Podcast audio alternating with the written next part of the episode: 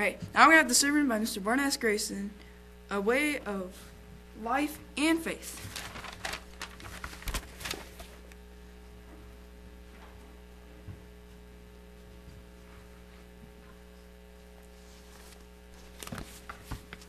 Good afternoon.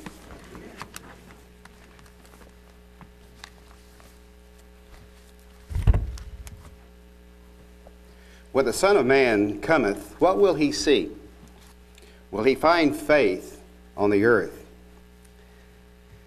There is a calling, and I've mentioned calling out many times in, in sermons where we have been called to, in a, in a special way, to learn of God, to do His will, and then to take that learning and that perfection in Christ and rule in, this com- in the coming kingdom that is our aim. There is no doubt that uh, when Christ returns, this world will be on the brink of ruin. There will be a time of trouble such as never was in the history of man, something that man has never seen before happening. So, what we, that is, you and I, see in this age today is corruption, lying, cheating, division, rebellion, hypocrisy, nation against nation, all sorts of troublesome things which are only the tip of the iceberg.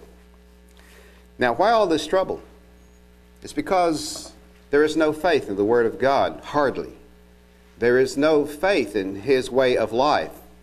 There is no faith in believing that He exists because, as a result, there is no faith. There is no fear in God. His commandments are thought to be done away with. They are thought they, that they are no longer applicable to this day and age, and they're old fashioned, especially the first four. When you look at the first four commandments that tell us how to love God as a way of life. Now, the other six, of course, you know, people don't want to be stolen from, they don't want to be lied to, they don't want uh, uh, adultery in their life. So, in this message today, there is perfection that we look for in the love of Christ and in the love of faith and the love of life that has to do with all of the ways of God. And that's our aim. When you think about a sport like tennis or baseball or even football, you know, you've got to keep your eye on the ball. If you don't, if you take your eyes off of the ball, you're going to lose something. It's not it's going to go against you. By now, I think you have a handout. Now, uh, there's a lot of scriptures on there, so don't worry that I'm going to cover every one. I may uh, go on to others or skip over a few, but uh, my cup runneth over, so uh, I will have a little bit. Uh, at least I'll just try to pour it back in somehow. In James chapter 2 and verse 14, can faith stand alone? Can your faith be all there is to your life? In verse 14 it says, What does it profit, my brethren, though a man say he has faith and have not works? What does it profit? Can faith save him? Verse 15 If a brother or sister be naked and destitute of daily food, and one of you say unto them, Depart in peace, be you warmed and filled, notwithstanding you give them not those things which are needful to the body, what does it profit? So you can express sympathy, but without help, what good is it for that person?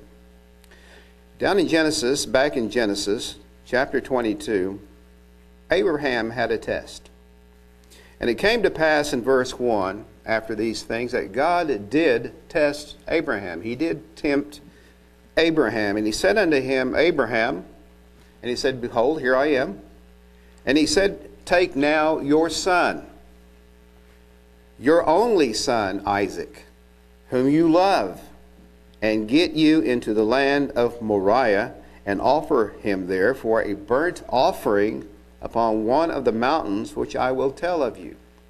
So this was startling news a startling call to action that really startled Abraham at first.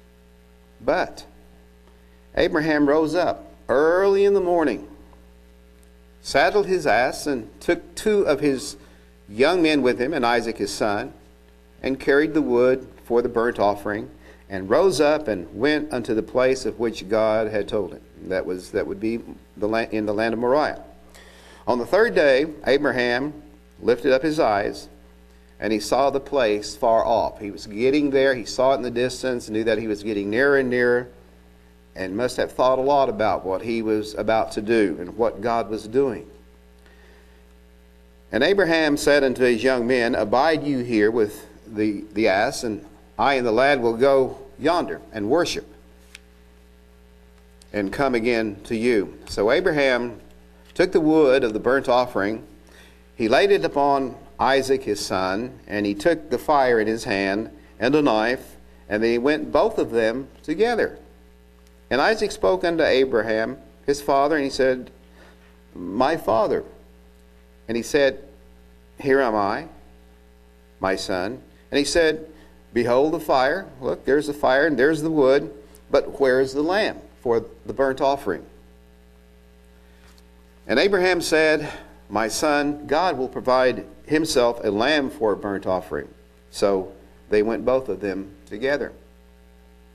And they came to the place which God had told him of, and I know that you're familiar with the story, but I'll read these words again. And Abraham built an altar there, and laid the wood in order, and bound Isaac his son, and laid him on the altar upon the wood. So you have to look at these words as maybe looking through the eyes of Abraham and looking through the eyes of Isaac as to what is taking place step by step in, in this, uh, this event here. So it came to a place which God had told him of. Abraham built an altar there, and he laid the wood in order, and he bound Isaac, his son, and laid him on the altar upon the wood. So you think, try to see through the eyes of Abraham what he was doing, and through the eyes of Isaac.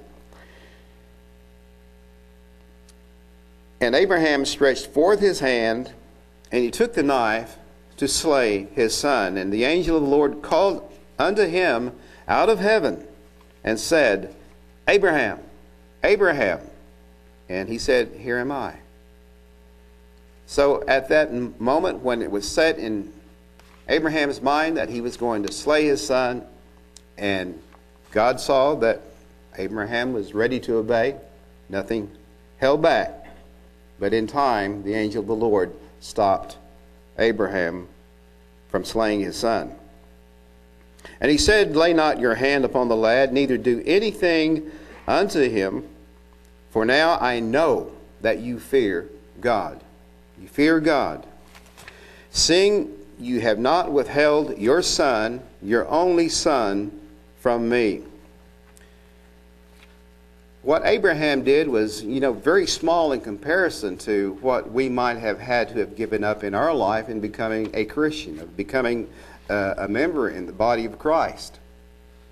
But we, in looking back, we have, you know, given up a few things.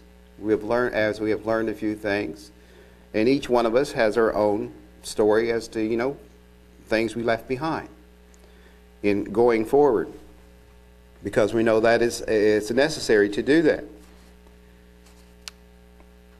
So Abraham lifted up his eyes and then he looked, and behold, behind him a ram, caught in the thicket by his horns. And Abraham went and took the ram and offered him up for a burnt offering in the stead of his son.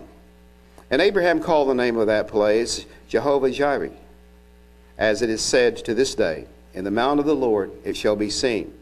So the angel of the Lord called unto Abraham out of heaven the second time, and said, by myself I have sworn, saith the Lord, for because ye have done this thing, and have not withheld your son, your only son, that in blessing I will bless you, and in multiplying I will multiply your seed as the stars of heaven, and as the sand which is upon the seashore, and your seed shall possess the gate of his enemies. And in your seed shall all nations all the nations of the earth be blessed because you have obeyed my voice. So we see the faith of Abraham, how that faith led to obedience and trust in the eternal God. So this promise was also kept to Isaac, saying that God would bless and multiply his children and make them a blessing throughout the world. Genesis chapter 26, verse 4 And I will make your seed to multiply as the stars of heaven, and will give unto your seed all these countries, and in your seed shall all the nations of the earth be blessed. Because that Abraham obeyed my voice and kept my charge, my commandments, my statutes, and my laws. So faith alone was not the only thing needed. It had to do with following through in obedience to, uh, to God. So Abraham had faith. He believed in God. He obeyed his voice, kept his charge, kept the commandments, statutes, and the laws. So faith by itself was not enough. Obedience to Almighty God was included. Abraham's faith was shown by his work, works of obedience. And all that, and all the things that he was doing, getting ready to go to, to the land of Moriah, gathering the wood, planning the trip, all of those things, all of those steps of faith that he, that he was taking along the way, those works of obedience, lighting, uh, and then finally taking the knife, ready to slay his son. So, as we see in Abraham, he was put to the te- test. James chapter 2, verse 17, we read where James is saying, Even so, faith, if it has not works, is dead, being alone. Yeah, a man may say, you, uh, Thou hast faith, and I have works. Show me your faith without your works, and I will show you my faith by my works. So, you know, one person has faith, and the other has he has deeds. But faith cannot be shown without deeds. You believe in the Sabbath, for, for example. But if you didn't uh, worship on the Sabbath day, if you didn't stop laboring on the Sabbath day, if you didn't, uh, by your actions, show that faith, then, you know, what profit is it? What good is it? You believe that there is one God. You do well. The devils also believe and tremble. So it's not just a matter of be- just believing and having faith in that in that direction, because the devils also believe and tremble. But will you know, O vain man, that with faith without works is dead? We've heard that quite a bit, you know. O vain man, that faith without works is dead. Was not Abraham our father justified by works when he had offered Isaac his son upon the altar? So we see that Abraham's faith was a result his, uh, in him, in him obe- uh, obeying God, trusting in God, absolutely trusting in God. Verse 22 See how faith wrought with his works, and by works was faith made perfect. And the scripture was fulfilled, which says, Abraham believed God, and it was imputed unto him for righteousness. For as a body without the spirit is dead, Again, so faith with, without the works is dead also. Romans chapter 4. What shall we say then? That Abraham our father, as pertaining to the flesh, has found what, what was discovered by this? For if Abraham were justified by works, he has whereof to glory, but not before God. NIV puts it this way what then shall we say that Abraham discovered in this matter? If, in fact, Abraham was justified by works, by those things that he did, he had something to boast about, but not before God. It's, you know, God looks in, in, inside the person. He looks at the faith of that person. He looks at how that person is going to be in obedience to Him. All along the way, that, that three day journey, all along the way, testing his faith. For what saith the Scripture? Abraham believed God, verse, this is verse 3, and it was counted unto him for righteousness. In Ephesians chapter 2, We see that grace is the gift is a gift of God. And verse 1, and you has he quickened who were dead in trespasses and sins. Talking, you know, to the Ephesians, talking to people like you and me, at one time dead in trespasses and sins, but now made alive in Christ. Wherein time past you walked according to the course of this world. We walked according to the ways of this world, according to the course of this world. And some have not really left the ways of the world because there is the prince of power in the air, there to deceive, there to uh, give you false uh, things, there to make you walk astray from the ways and the life that we are to have in Christ Jesus. He's the spirit that now works in the children of disobedience. So when you look around, children of disobedience, that's what that's where it is. That's where it comes from. Uh, that spirit that now works among them, among whom also we all had our conversation in times past in the lust of the flesh, fulfilling the desires of the flesh, what we want, you know, and of the mind, and were by nature, by nature, the children of wrath, even as others. We know that man was created in the image of God with the ultimate aim, purpose uh, of, of being different as creatures of God, doing, doing good works. Verse 4 But God, who is rich in mercy, for his great love wherewith he loved us, even when we were dead in sins, has quickened us together with Christ. And then we have in parenthesis, by grace are you saved. You are saved. And has raised us up together and made us sit together in heavenly places in Christ Jesus, that in the ages to come he might show the exceeding riches of his grace in his kindness toward us through Christ Jesus. So we see that you know the love comes from the Father and, and from the love of, of Christ. For by grace are you saved through faith, and that not of yourselves, it is the gift of God. So some would take, you know, uh, we, as we, we've heard uh, in, you know, among Sunday keepers, I guess we could say, that, you know, grace, you're saved by grace. You don't need to do all of those uh, commandments. You don't need to uh, keep the Sabbath. They still, in essence, do keep the Sabbath. It's Sunday, but you're saved by grace. You don't need to do anything, as, as some say. It is a gift of God, not of works, lest any man should boast. For we are his workmanship, created in Christ Jesus unto good works. So we're created in Christ Jesus in the image of God unto good works, which God has before ordained that we should walk in them. We should walk in them. So it seems here in James 2:17 where we read, it seems that the apostle James on one hand says, even so faith if it has not works is dead being alone, and that a man is justified by works and not by faith only, and that faith without works is dead. And the Apostle Paul, on the other hand, he says in Ephesians 2, verse 8 through 9, For by grace are you saved through faith, and that, that not of yourselves, it is a gift of God, not of works, lest any man should boast. James said, Abraham believed God, and it was accounted to him for righteousness. For James, faith meant uh, a fruitless faith which produced nothing.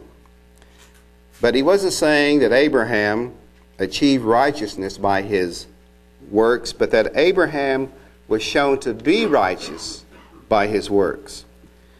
Good works cannot save, save us, it cannot save you, but they are evidence of one's faith, of one's faith in God, and it's shown by walking in the fruits of His Spirit and doing good works of love toward God, which also translates toward fellow man.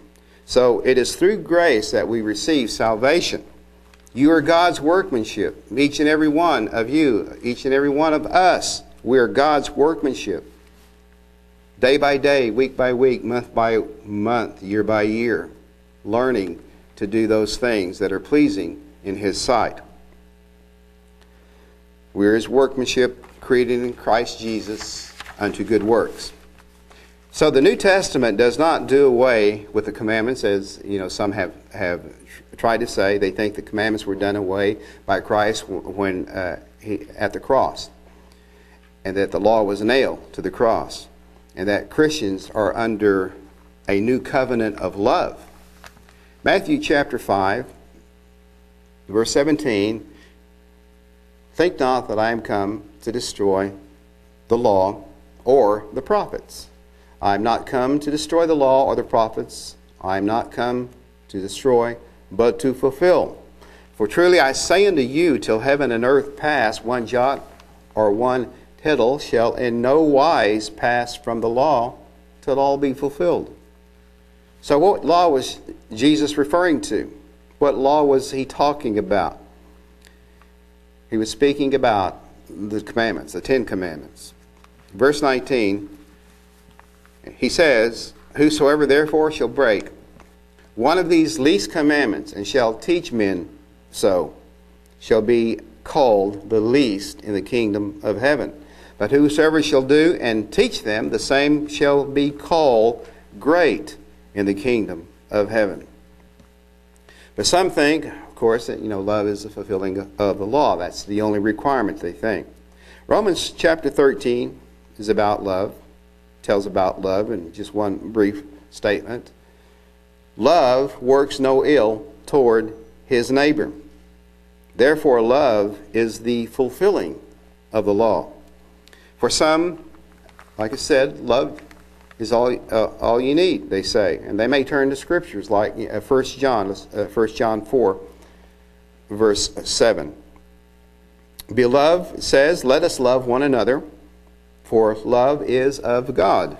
And everyone that loves is born of God and knows God. He that love he, he that doesn't love knoweth not God, because God is love. It, in this was manifested the love of God toward us, because God sent his only begotten Son into the world that we might live through him. Herein is love not that uh, we love God, but that He loved us and sent His Son to be the propitiation for our sins. Now, love is important.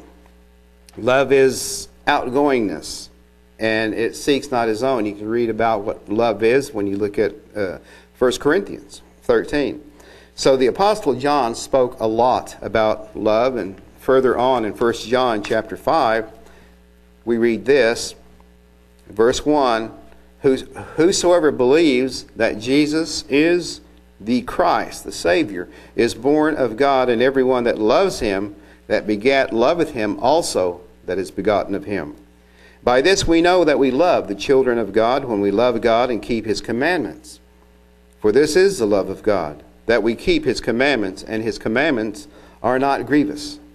So John was confirming what Jesus said earlier about the Ten Commandments, back, back in John chapter uh, 14, saying, If you love me, Christ said, if you love me, keep my commandments. So, love, we see, is the operative word that magnifies his law that Jesus was referring to over there in Matthew 5:17. So, instead of thinking the commandments are not in our New Testament, life today. Let's, you know, let's, let's look at it and see if they are there. We find in Matthew chapter 5 the sixth and seventh commandments against murder and adultery. Verse 21 of chapter 5 You've heard that it was said by them of old time, You shall not kill. Whosoever shall kill shall be in danger of the judgment. So we see the literal uh, uh, sin, the literal sin there. But I say unto you, and this is to us today in whom the Spirit of God dwells. But I say unto you that whosoever is angry with his brother without a cause shall be in danger of the judgment. And whosoever shall say to his brother, Raca, shall be in danger of the council. but whosoever shall say, You fool, shall be in danger of hell fire. So there was a little literal and spiritual uh, uh, order in that day. If you murdered someone, you immediately face judgment. If you committed adultery, you immediately faced stoning. But now, there is uh, the law of love in which it's if you break the law even in your mind or in your heart or in your thought, then you could be held in accounting. So we have to keep our minds pure of these things, of these uh, this nature that sometimes uh, builds up in us. You shall not commit adultery. But I say to you, whoever looks on a woman to lust after her has committed adultery already in his heart. So, in Old Testament days, God required a physical and a visible obedience in the letter of the law, but he magnifies it here in the, in the New Testament to include our minds and our hearts, also our attitudes and, and our thoughts. So, love is the operative word that magnifies the commandments of God, the law that Jesus was referring to. In Romans uh, chapter 13, we see where we see the eighth, ninth, and tenth commandment. They're noted here, the commands against stealing and uh, coveting and lying. Verse 8 Owe no man anything, but to love one another. For he that loves another has fulfilled the law. For this, ye shall not commit adultery. And again, uh, we see these commandments you shall not kill you shall not steal because you know these are the things that works ill toward neighbor. You shall not bear false witness. You shall not covet. And if there be any other commandment it is briefly comprehended in this saying namely that you shall love your neighbor as yourself. Love works no ill to his neighbor. Therefore love is the fulfilling of the law so we've seen at least five of the commandments mentioned here. In Ephesians chapter 6 is a, is a commandment about honor, of honoring mother and father, where it says in verse 1 Children, obey your parents in the Lord, for this is right. Honor your father and your mother, which is uh, the first commandment, that is, you know, the foremost commandment with promise, which is a pledge or a divine assurance of good as a result. Because what mom and dad or have teach you or what they have taught you in the past, and they may not uh, no longer be here, but you honor you honor them by continuing in the things that they have taught you to do and how to act and how to behave.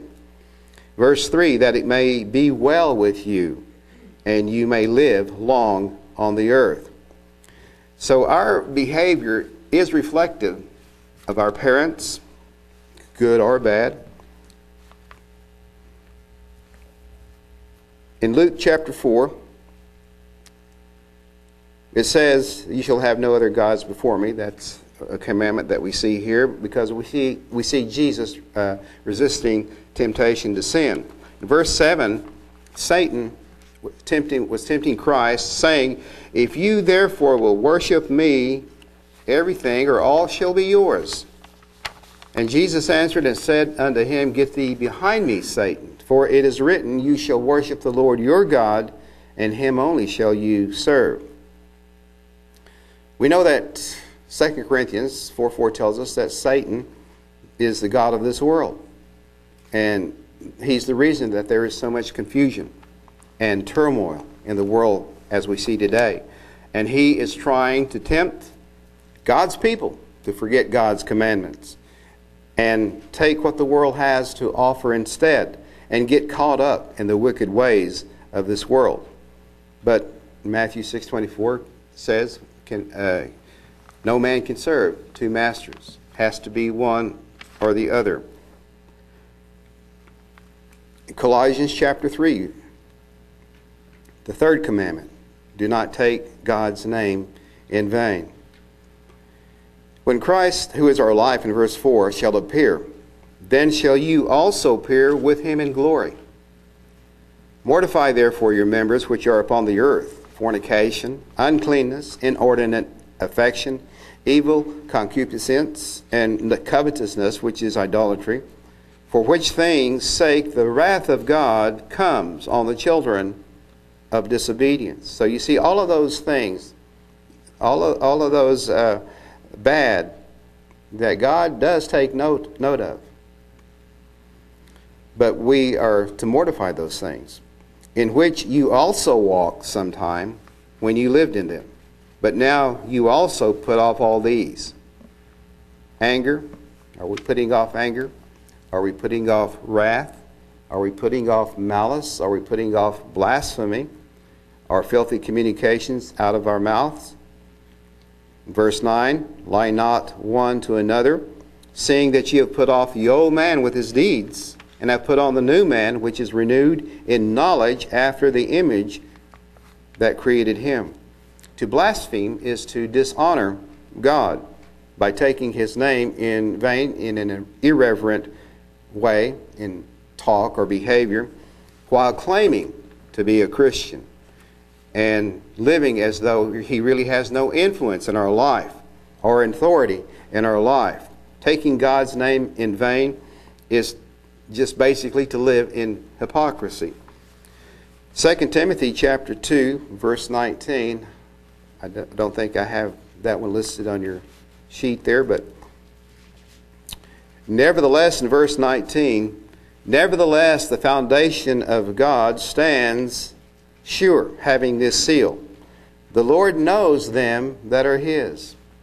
He knows them whose thoughts are on uh, the level of His. He knows what people are thinking.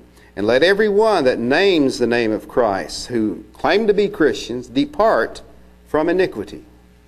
1 Peter chapter 2. We're to be as servants of God. That means serving His way, walking uh, in, in, in our life according to his will and to his way. Verse 9 You are a chosen generation, a royal priesthood, a holy nation, a peculiar people, that you should show forth the praises of him who has called you out of darkness into his marvelous light. So we see, you know, as, you know, generations come, generations go, some will forget God, some have forgotten God, and their attitudes and their minds have changed, and the light in them, you know, is, is fading. And we can look at this nation that God has blessed and still blesses in many ways, but is changing. Which in time past were not a people, but are now the people of God, which had not obtained mercy, but now have obtained mercy.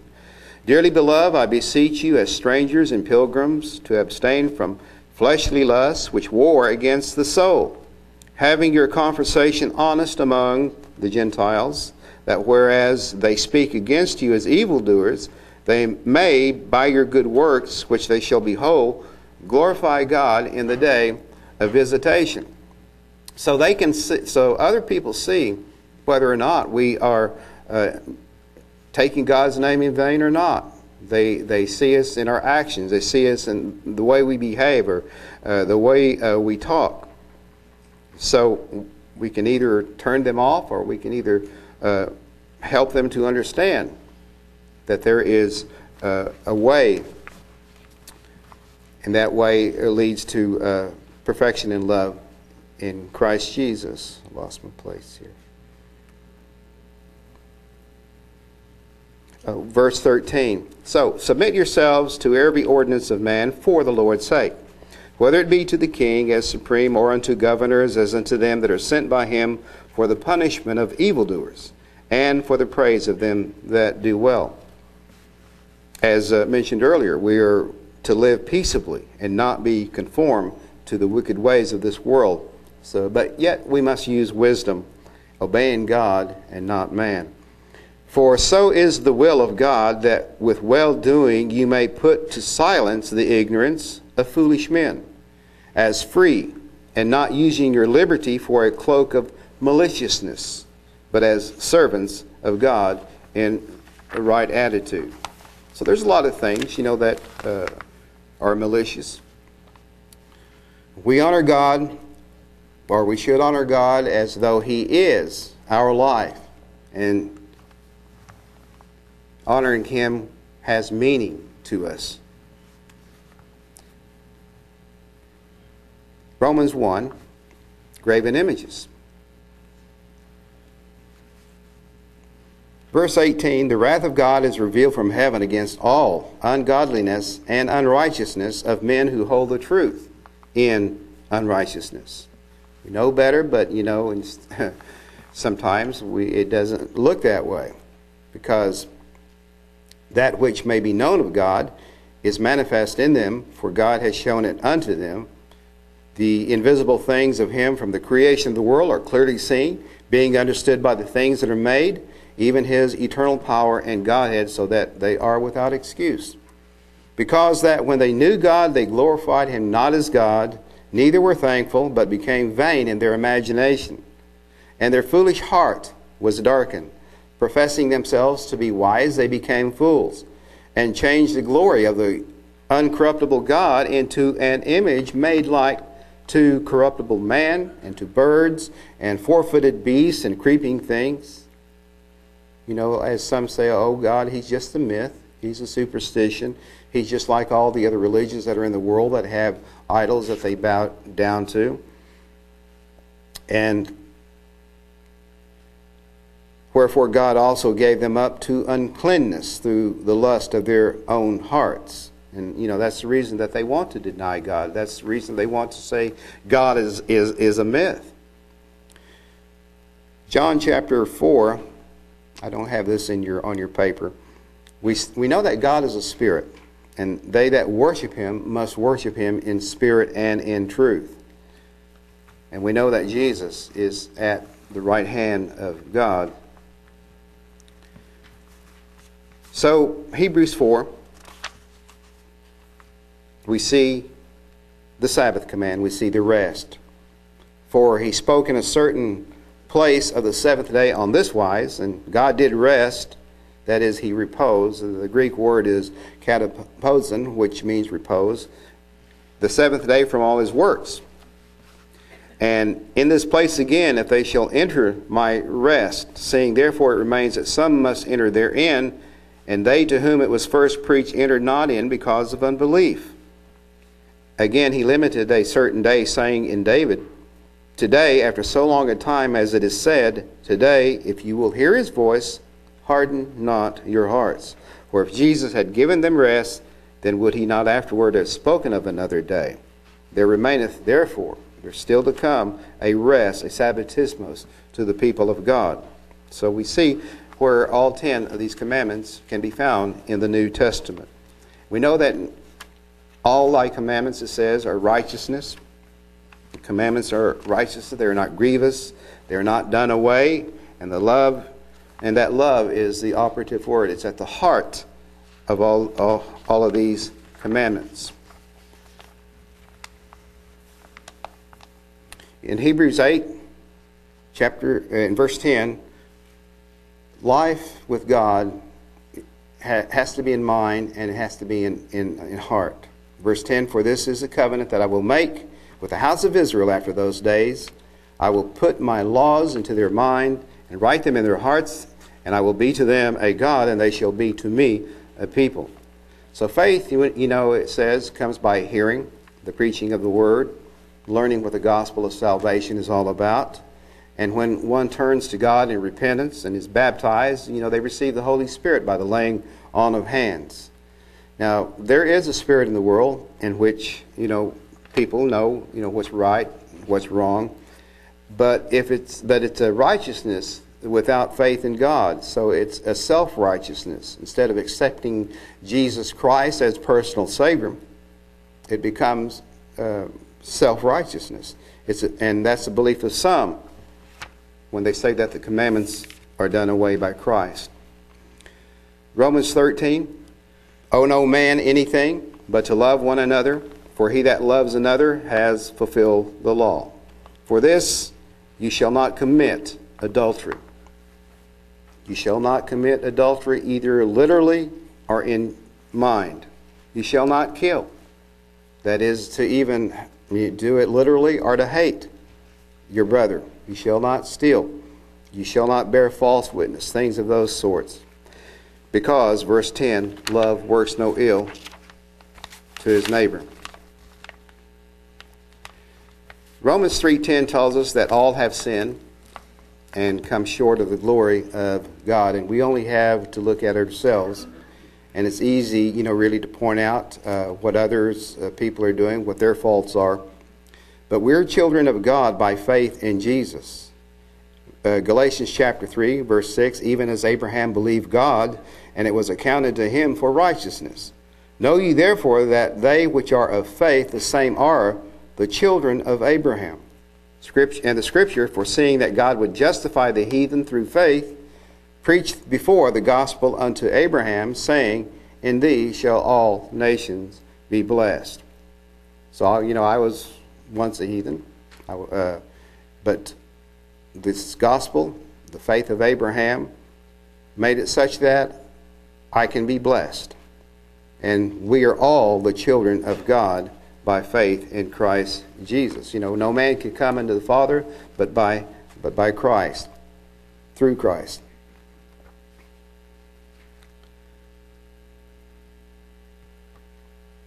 I'm going to skip on down. I have five minutes, six minutes to go here.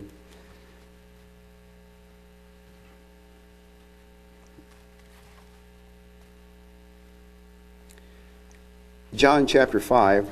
Uh, verse 11 This is the record that God has given to us eternal life, the, uh, the uh, Spirit to live forever. That's what has been given to us, and this life is in His Son. He that has the Son has life, and he that has not the Son of God has not life. These things have I written unto you that believe on the name of the Son of God, that you may know that you have eternal life, and that you may believe on the name of the Son of God. So, who is this Savior that is sent by the Father? Acts 16, there is the jailer in verse 30. He asked Paul and Silas, and he said, Sirs, what must I do to be saved? And they said, this Paul and Silas said, Believe on the Lord Jesus Christ, and you shall be saved, and your house. And they spoke unto him the word of the Lord, and to all that were in his house. And he took them the same hour of the night, and washed their uh, uh, stripes, and was baptized, he and all his straightway. So the jailer came to believe in God, that is, Jesus. If you look at verse 31, uh, that the, he was to believe in the Son of God, the Lord Jesus Christ. You shall be saved. And so faith changed his life, his, his way of life. Acts 4:12 tells us that there is uh, neither is there salvation in any other, for there is none other name under heaven given among men whereby we must be saved. 1 Timothy 3:16 Without controversy and without controversy great is the mystery of godliness. God was manifested in the flesh, justified in the spirit, seen of angels, preached unto the Gentiles, believed on in the world, received up into glory. So we see that Christ became Emmanuel, that is, God with us. He tasted death for every man. He gave himself as a ransom for each and every one of us. The perpetua- he's a perpetuation for of our sins. He bore our sins uh, in his body to the tree, and he became the author of everyone's salvation. And has a personal investment in each and every one of our lives. So, in righteousness, we know that Jesus is the same yesterday and today, and that we are to let Jesus' mind be in us. Because in Romans, fine, I'll just give you this last scripture and drop down to 4 7. I don't know if I have that written down. Romans chapter 4, verse 7, it says, Blessed are those, are they whose iniquities are forgiven and whose sins are covered. And in Christ, you know, we, the, He's our way, and He is uh, the way of life. And He is the way of faith if we put our faith and our trust in Him.